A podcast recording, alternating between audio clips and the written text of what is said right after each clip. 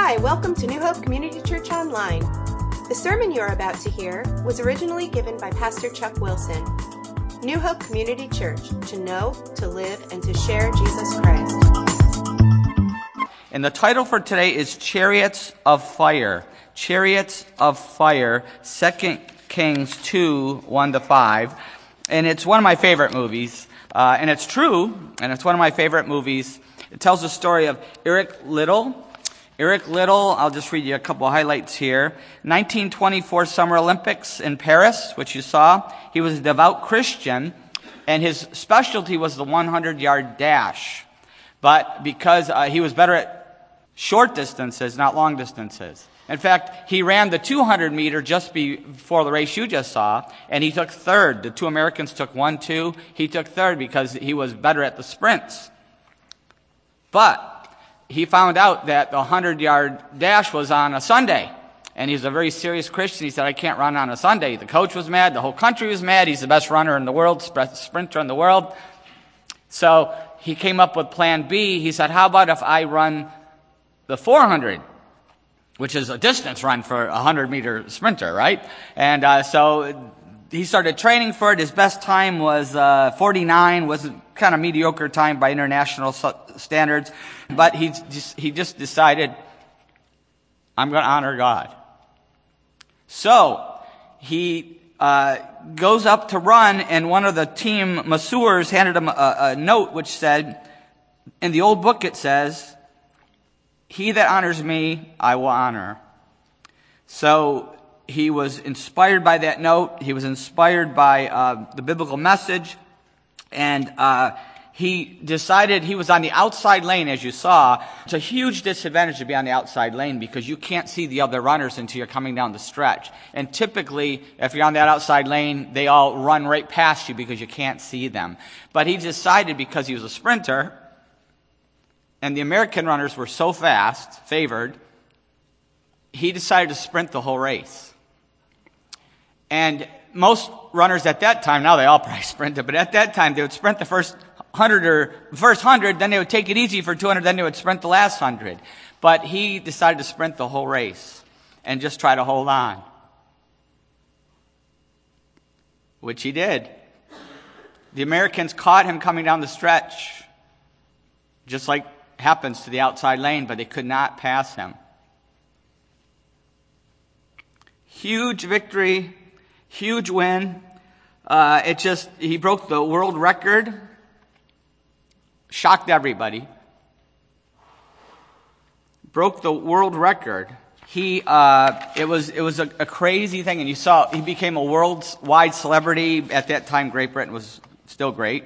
And uh, he was a, a, great, he became a great celebrity. It was a really, really big deal. He faithfully followed God, who carried him to victory and glory. God's glory. We're going to talk a little bit more about him a little bit later. You'll be surprised at the ending. We're going to see the original chariots of fire today. That was Elijah.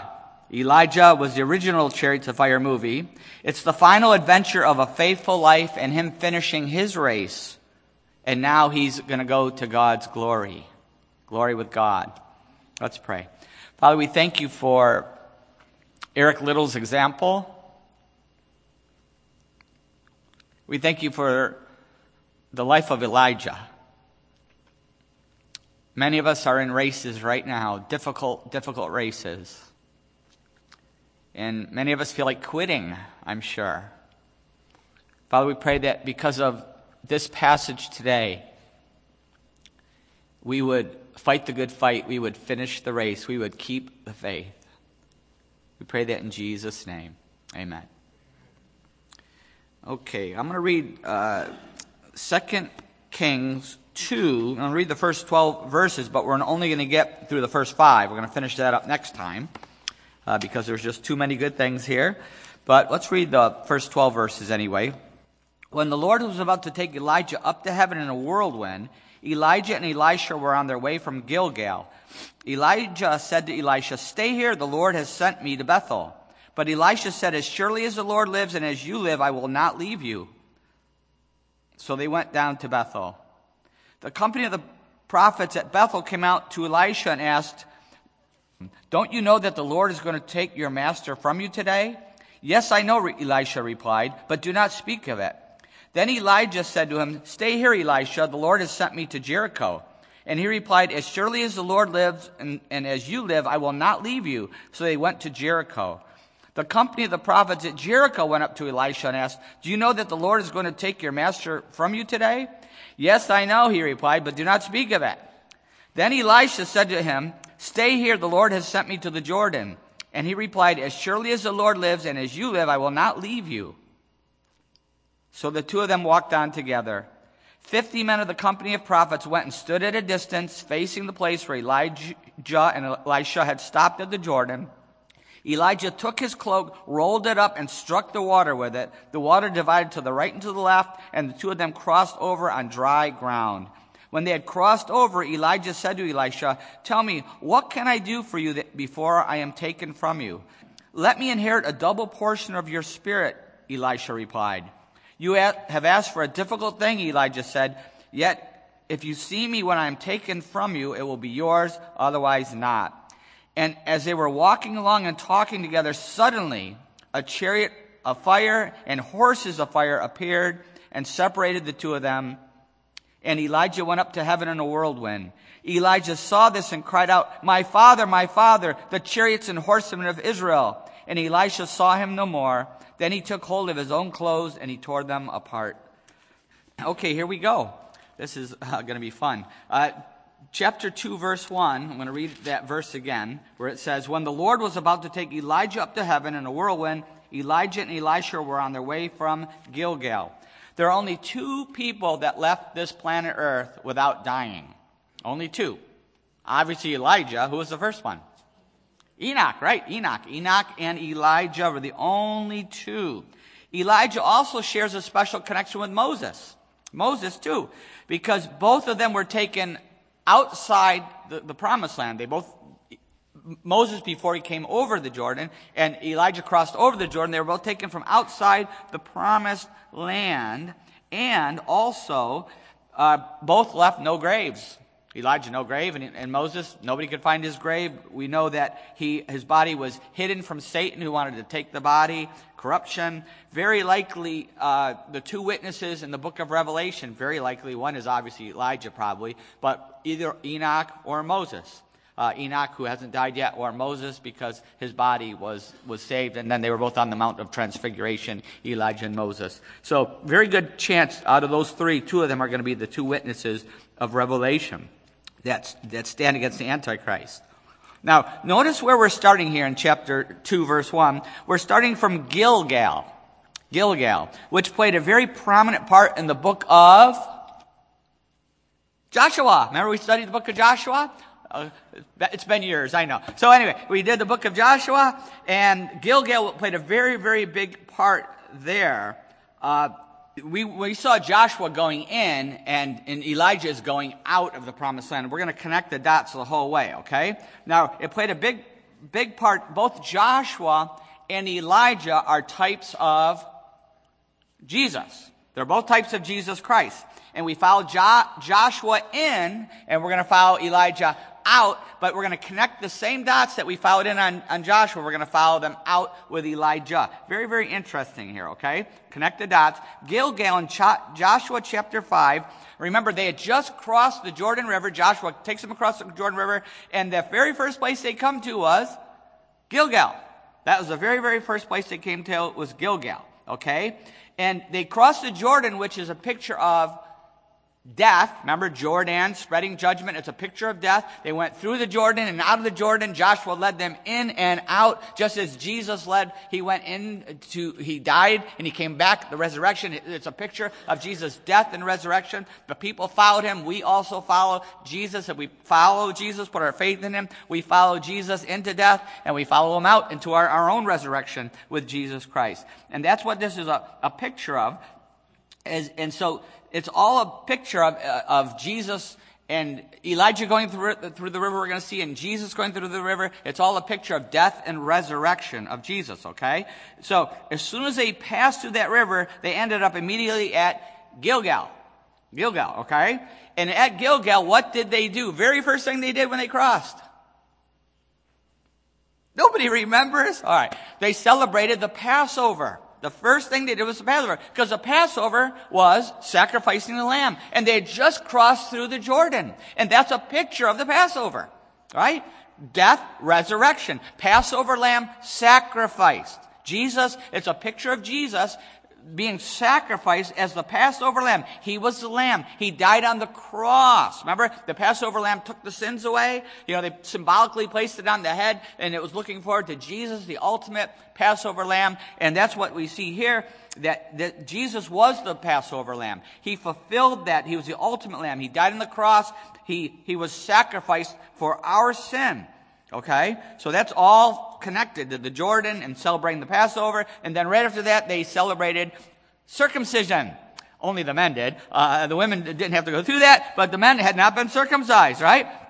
They should have been circumcised. Their parents were ungodly. Remember the whole thing? But they, God said, you're not going any further until you are circumcised, men. All right? And, uh, and so, uh, you had to be circumcised. It was a place of holiness. God says it's holiness is painful, but you cannot move forward spiritually until holiness is there. Very, very important. Okay. It's vital before you can progress. Same in our life. Man, we talked about that. Before we can move forward spiritually, it's all about holiness. It's not about going to, you know, hearing, getting warm fuzzies at some concert, you know, by someone who's singing about God. No, no. It's holiness is the key. That starts it all. Okay.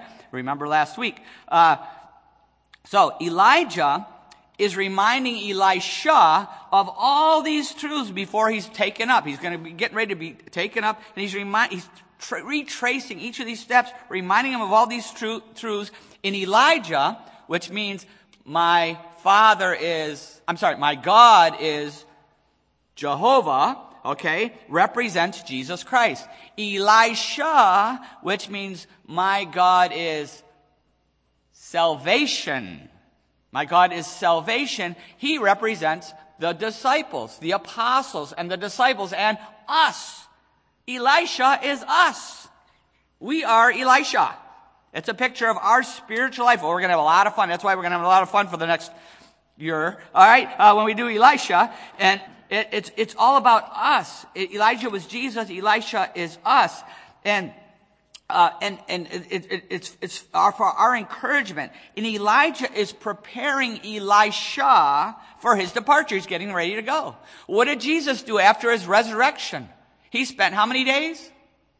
40. Yeah, you got that one. Thank you. We got something. All right. Good, good. All right. 40 days. 40 days before his ascension, he was equipping the, the apostles, the disciples. He was equipping them. That's what he spent his time doing. And just like that, we see Elijah doing this with Elisha. Okay? We see the same thing happen. And just like Elijah and Elisha, Jesus calls his disciples to carry on his work after he's gone up. Elijah prepared Elisha to do the same thing. We're called to carry on the work of Christ after his ascension. Okay? It's the same thing. But Elisha must be tested first, just like every one of us.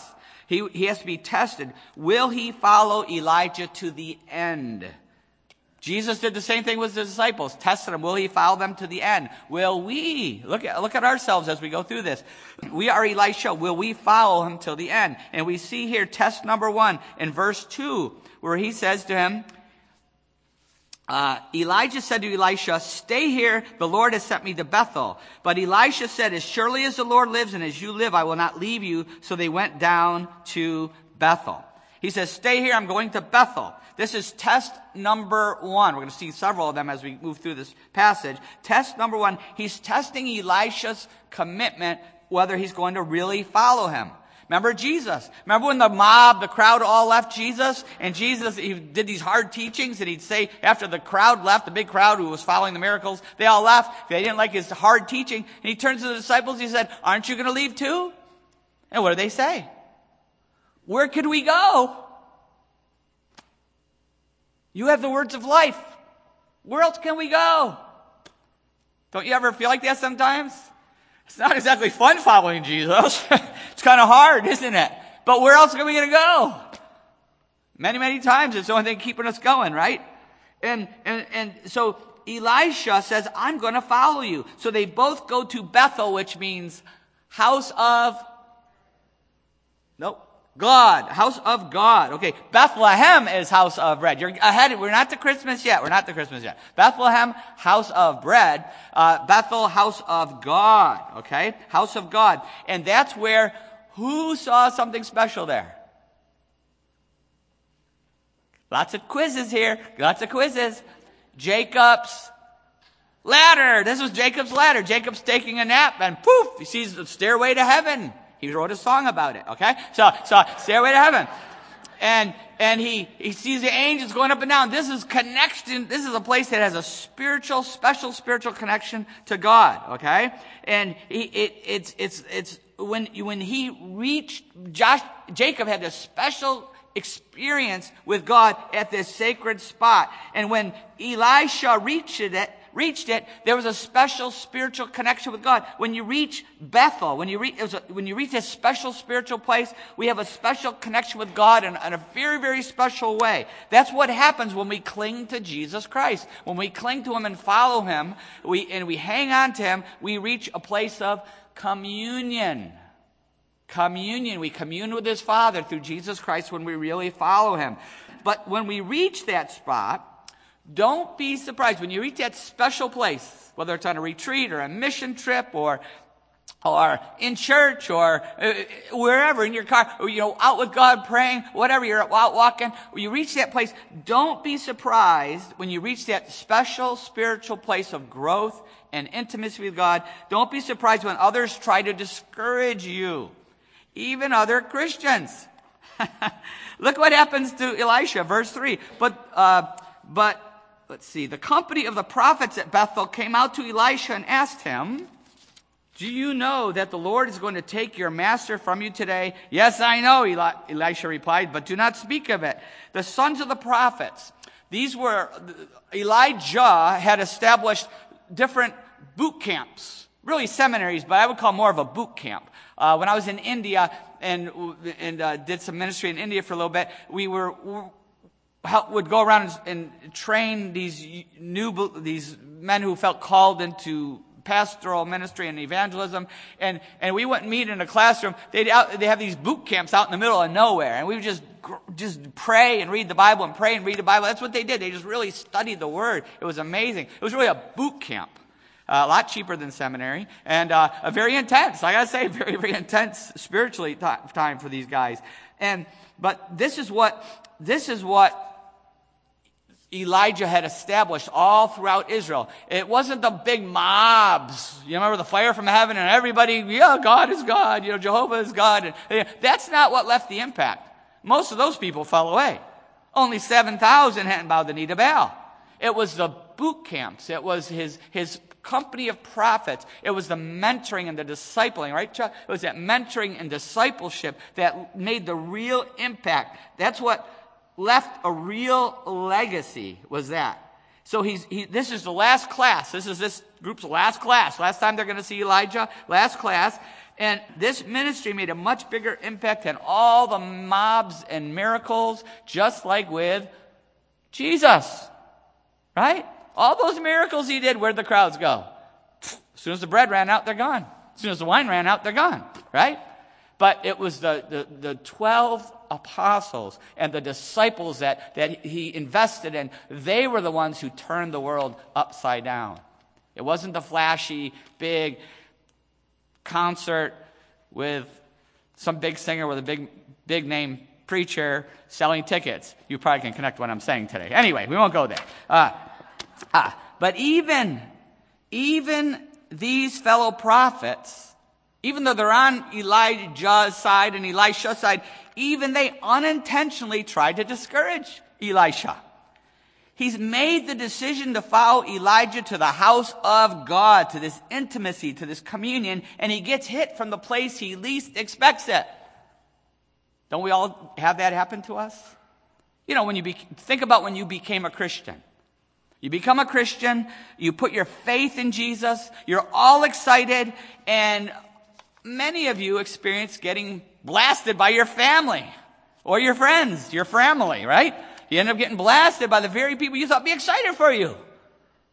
A lot of you experienced that, didn't you? Unless you came from a Christian home. You, you didn't. But, but a lot of times that happens. They, you think they'd be happy for my new life. I've quit drugs, you know. I've quit this horrible life. I've quit the self-destructive things. You think they'd be happy for me, not attacking me. They're fine with me when I was doing that. But now that I broke free, now I'm, I'm a bad person, right? It, it's crazy. But that, so often that happens. But even as, even uh, even with Christians, though, it happens. As, a lot of times as a Christian, we're following God, we're taking steps of faith, and often we get, we decide God's really led me to take this big step of faith, and we get static from the very people we thought would be supportive, or, or encouraging, or, or at least, you know, listen to us, right? We get, we get hammered by those very, very people. I know in ministry, not here, but I know other pastors, uh, that get, get, often get discouraged by the very last person they thought they'd be discouraged by. Not here, but I've had other uh, pastors' breakfasts. I hear their their stories. Uh, they, uh, they we, pastors get stabbed in the back very often by the last person you thought would stab you in the back. It's it's really painful. Uh, you, we get we get hacked, hacked. Remember when Shaquille O'Neal played and he would be going to the basket and they had this thing, hack a Shaq, they'd hammer him, they'd grab his arms, they'd do anything they could do to slow down that hulk of a, that giant hulk of a basketball player because they wanted to stop him and force him to shoot free throws and they basically took him out of the flow of the game and he couldn't make those free, you know, he was lucky to make half of them, you know, and, uh, you thought you could just about reach out and drop it in, right? But, he, but he, he, they would hack a Shaq and, and so many times in ministry, I feel like uh, not me, but my friends, uh, you know, trying to do ministry, and there's people, even Christians, hacking, hacking, pushing back.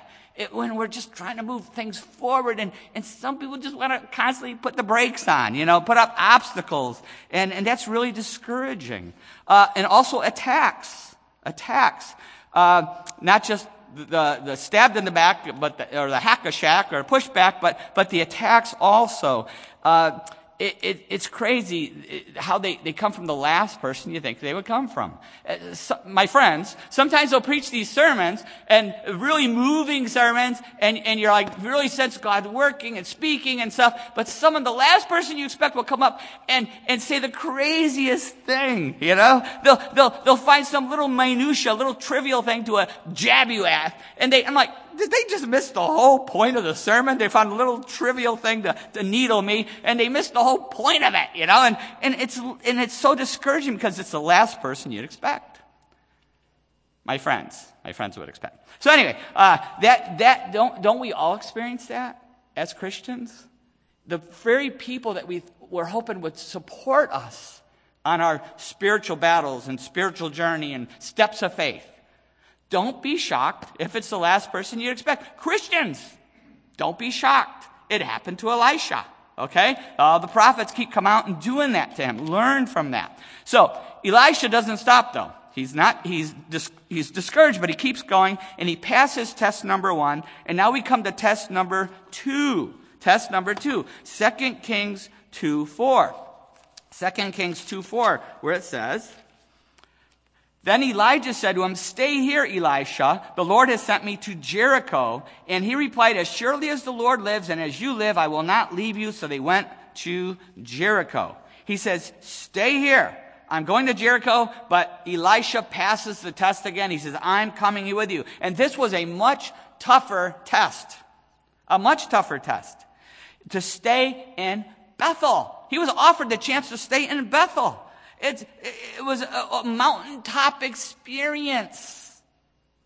You ever have a mountaintop experience spiritually?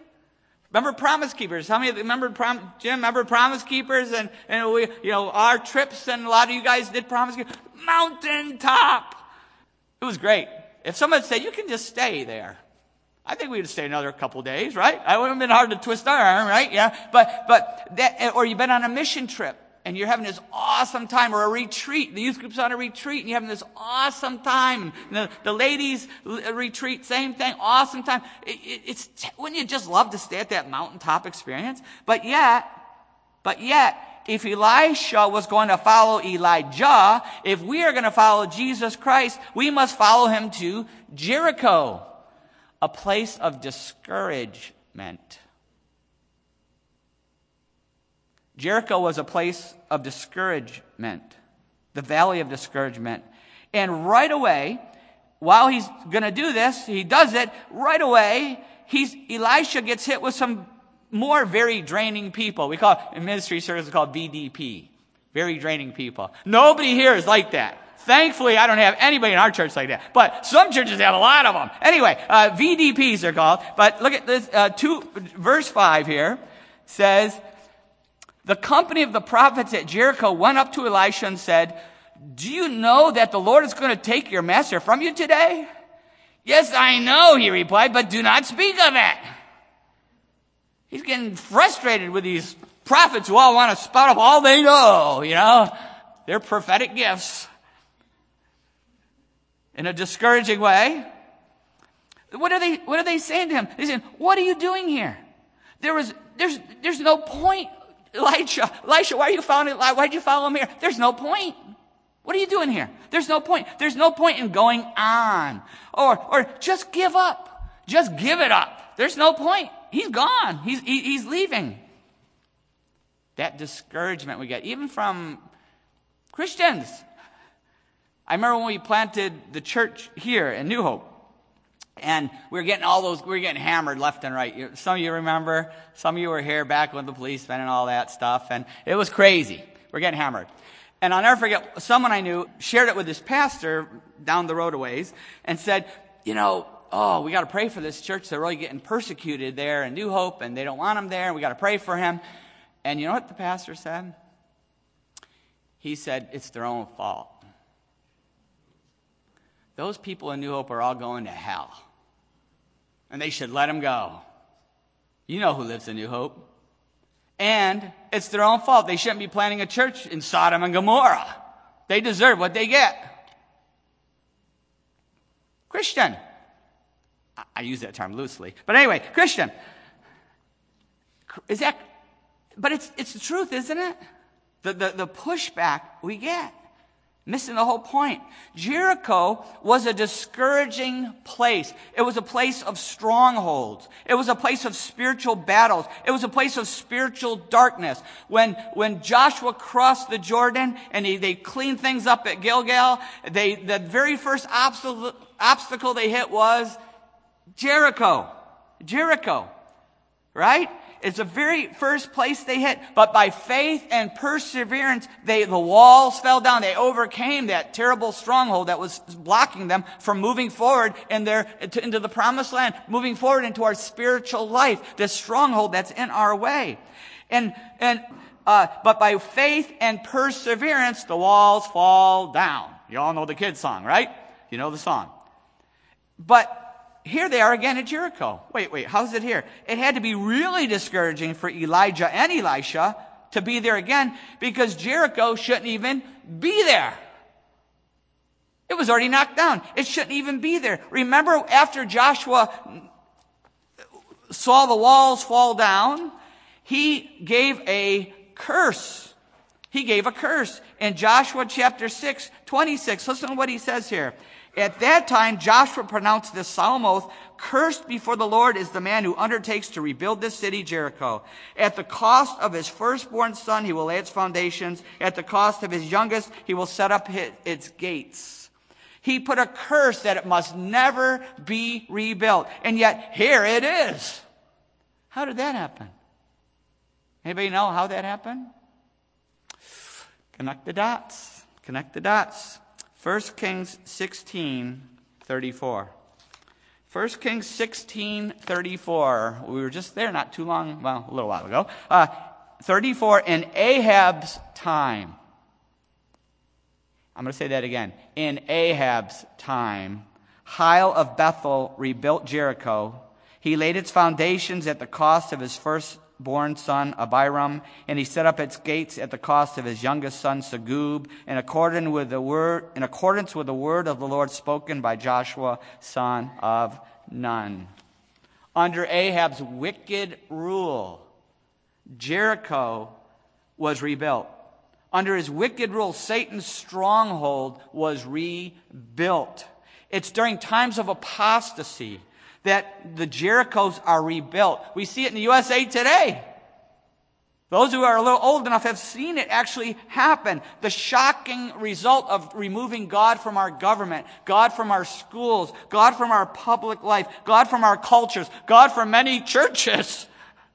Many, many churches aren't even worshiping the real God. They're worshiping Baal something. It's not our Jehovah. We've seen the result, the horrifying results of rebuilding the Jerichos. We are living out we are living out in our country today. What uh, if you had, if we had seen this in the future, it would have been considered a sci-fi horror flick. What we're living today would have been considered, you couldn't even imagine this kind of sci-fi horror flick. Nobody would have believed it. It would have been considered too obscene and too horrible and too gross. But we're living that out today because we have, it's a time of apostasy, apostasy and the Jerichos are being rebuilt. When we run into these discouraging walls, which we're facing right now as a country, when we run into these discouraging walls, when we run into the Jerichos, it's tempting to quit. But Elisha keeps following Elijah. We're going to see even more next week. Maybe you're here today and you're discouraged by a Jericho that has popped up in your life. While you're following Jesus, it just, you run into a Jericho. What is this going on, right? Just like Elisha following Elijah, you know, just like Joshua and the Israelites following Joshua, bam, right into the Jericho. We're following Jesus. We're following Elijah. We're following Eli- Joshua. But we, we run, there's a Jericho that has popped up. And many times we think, what, what is this? I thought this battle was already over. I thought this was already won. I remember when I became a Christian, it just disappeared, disappeared at salvation. Poof, it was gone. It, it, and it was defeated. As Todd was saying during the worship, the war is over, but there are still battles to fight. The war is over, but there's battles to fight. Jesus defeated it. It was defeated by our Joshua at salvation. It was defeated by Jesus, but he still often calls us to knock down those walls at a later time with his help. Jesus often waits until we are ready. We're not always ready for every Jericho, for every stronghold when we first become a Christian. So he, he closes the gates, he closes it up, he shuts it up. Remember the cave? Remember in Joshua, he was shutting up those kings in the cave and waited until it was time to bring them out for Joshua to come and put his feet on their neck. And I said that's what God does with us. Sometimes we're not ready to deal with something. He waits until our faith has matured. He waits until we, until we grow spiritually, until our faith is strong, until we experience the, the smaller battles and we win those battles and we, we're battle tested and we're ready for a bigger fight. And then he brings us face to face with that Jericho and says, now's the time to fight it. Now's the time to kill it. I remember years ago, I was preaching in a church and, and I was preaching, and afterward, a woman came up to me afterward and she said, I, I just need your encouragement. I need your help. I need spiritual direction. She goes, I've been a Christian for seven years. And when I came to Christ, I was living in a, in a lesbian lifestyle. I was homosexual. And when I accepted Christ, it was gone. It was just gone. I, I, was like, wow. I was free. I moved forward. It was awesome. And now, seven years later, I'd be getting hit. What is going on? I said, Don't be shook up. Don't get all shook up. It's because you weren't ready seven years ago to face this, this trial. God just bottled it up. He already defeated it, but now it's time. He knows you're ready. He knows you're ready. Seven years later, he knows it's the perfect timing for you to knock down the walls of Jericho. It's now time to kill it. It's now time to get your healing. See, it's one thing to just stop something or not, not deal with it anymore, but there has to come a time where we get our healing.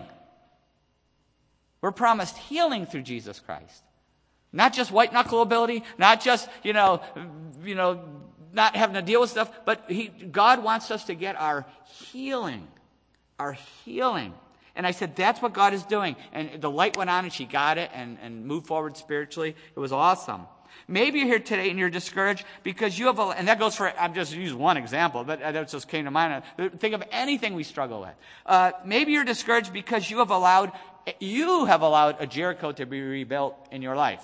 God knocked something down, you knocked it down, God, through God's grace, you, you prayed it and it came down and you fought that battle. But then, nobody here, but you might know somebody like this that says, I wonder what it would be like. It's been a couple years. I wonder what it, I wonder, I, I remember that, that thing. I wonder what, I want to just wonder what it would be like one more time. And we go back and we, re, we, we put the bricks together and we start rebuilding the Jericho. Next thing you know, we got the whole stronghold, the whole bondage, and, and it, we, we've allowed a stronghold to be rebuilt in our life. Like Ahab's time, we live in a wicked time.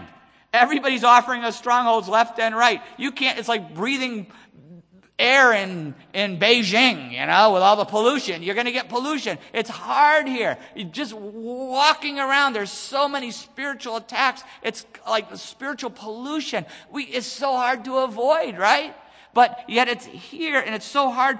We, we reopen those doors. It's easy to slip back. We used to call it backsliding. Slip back. It's easy to reopen doors. It's, it's easy to get stuck in that quicksand again. But it can cost us our legacy.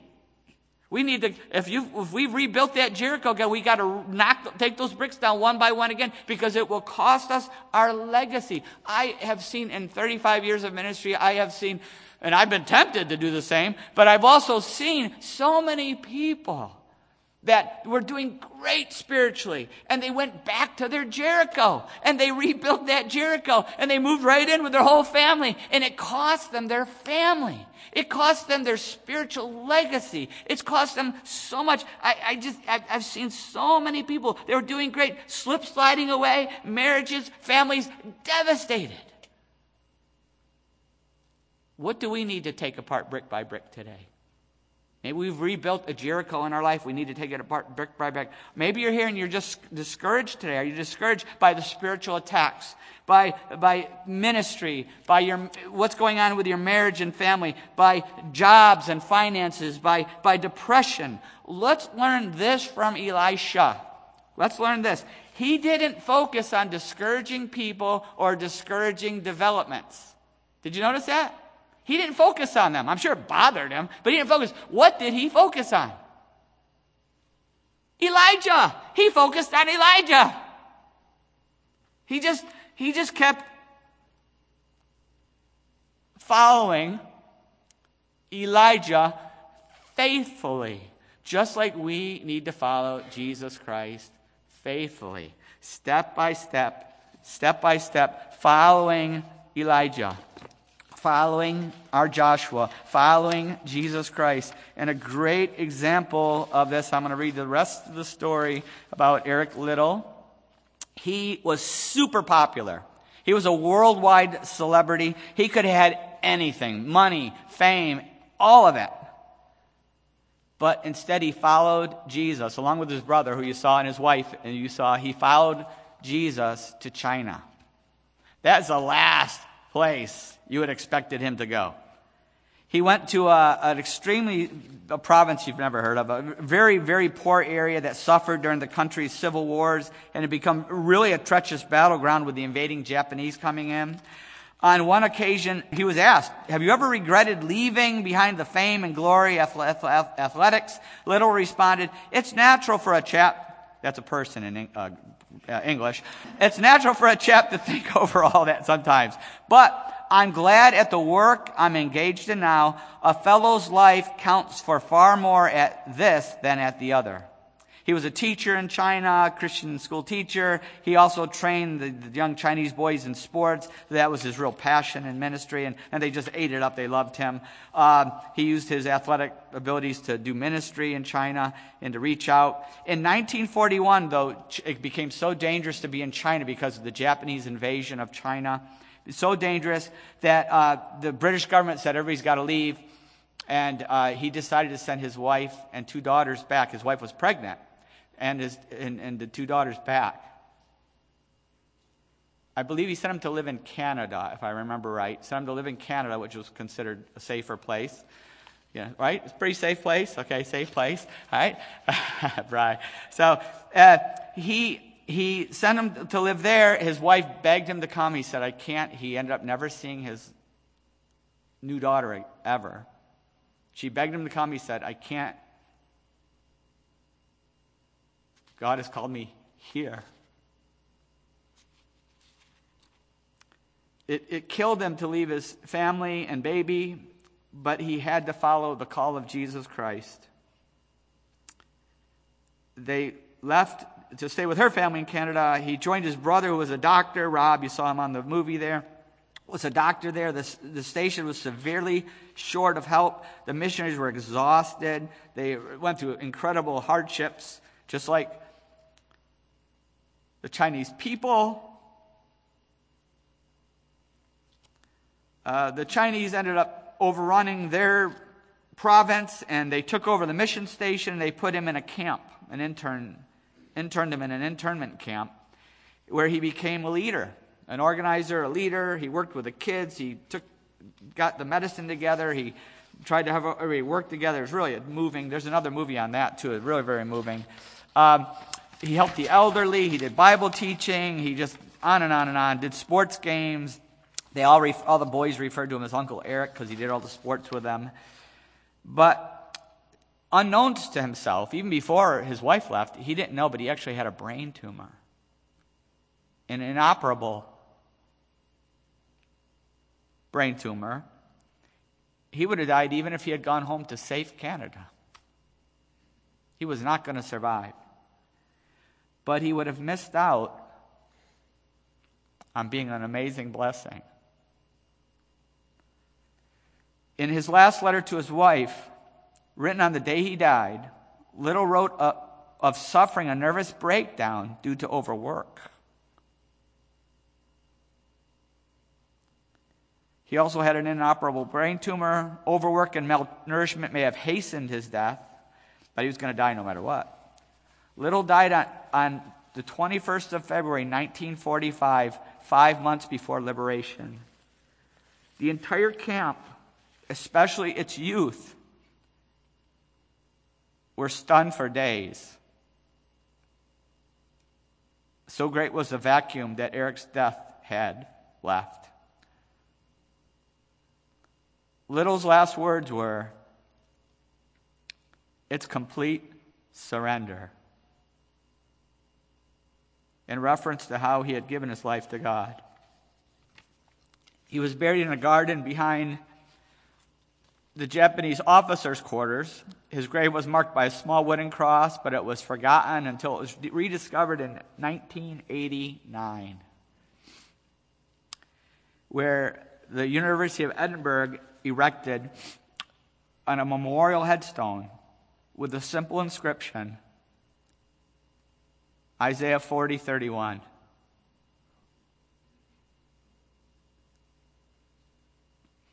They shall mount up with wings as eagles.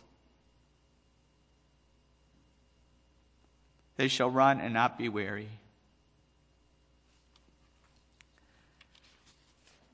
Eric Liddell learned the secret that Elisha already taught us.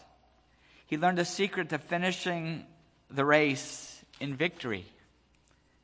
Just like Elijah taught us, just like Elisha is teaching us here, he taught us the secret.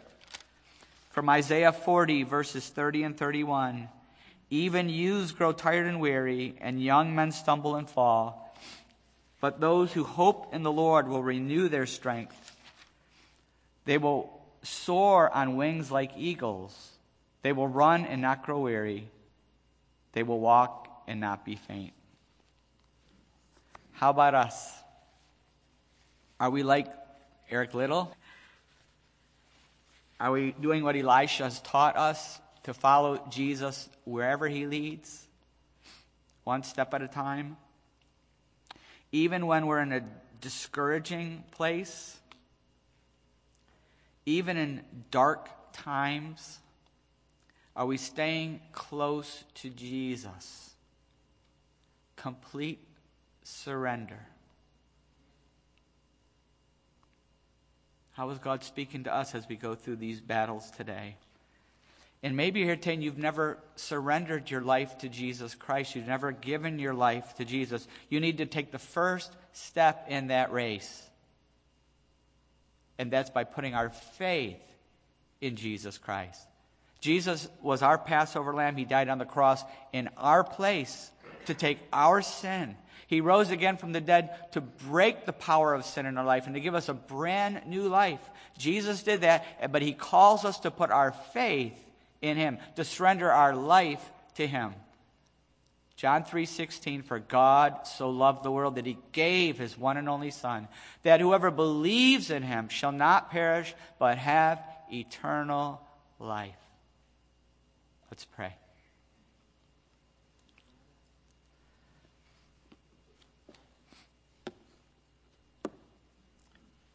As we go to this time of prayer,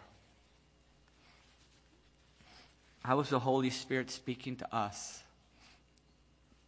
Maybe here today you've never taken that first step of faith.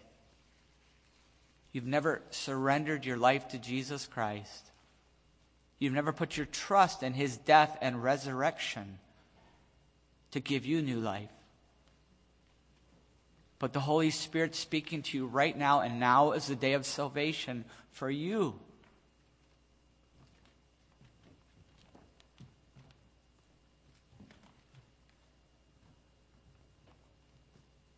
We don't we are not guaranteed tomorrow. We are not guaranteed the next minute. All we have is this second. And the Bible says now is the day of salvation. Will you take that first step of faith? The simple prayer of faith. Jesus, I surrender my life to you. I put my faith in you. I give my life to you.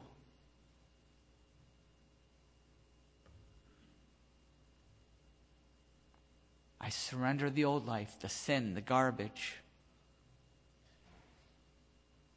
And I trade it for real life in Jesus.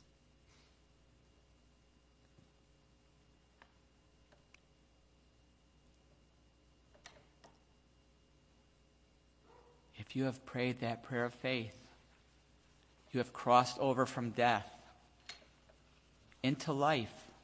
You have crossed the Jordan with Joshua. You have followed Jesus Christ from the cross to the grave to the skies for eternity. I want to encourage you to tell somebody before you leave today, whether you have a friend or family member, or come up and tell me, or fill out that card and drop it in the box, text, call, let somebody know today. Because we will be so excited and will encourage you. For those of us who have already put our faith in Christ, how is God speaking to us? that next step. We don't have to see the end of the race. We don't have to see who's chasing us. It's that next step of faith, following Jesus, one step at a time. Father, I pray that each one of us would have great hope today in the midst of many, many struggles and battles and trials, that every one of us would have hope. And that our lives would glorify you through your Son, Jesus. Pray that in His name. Amen.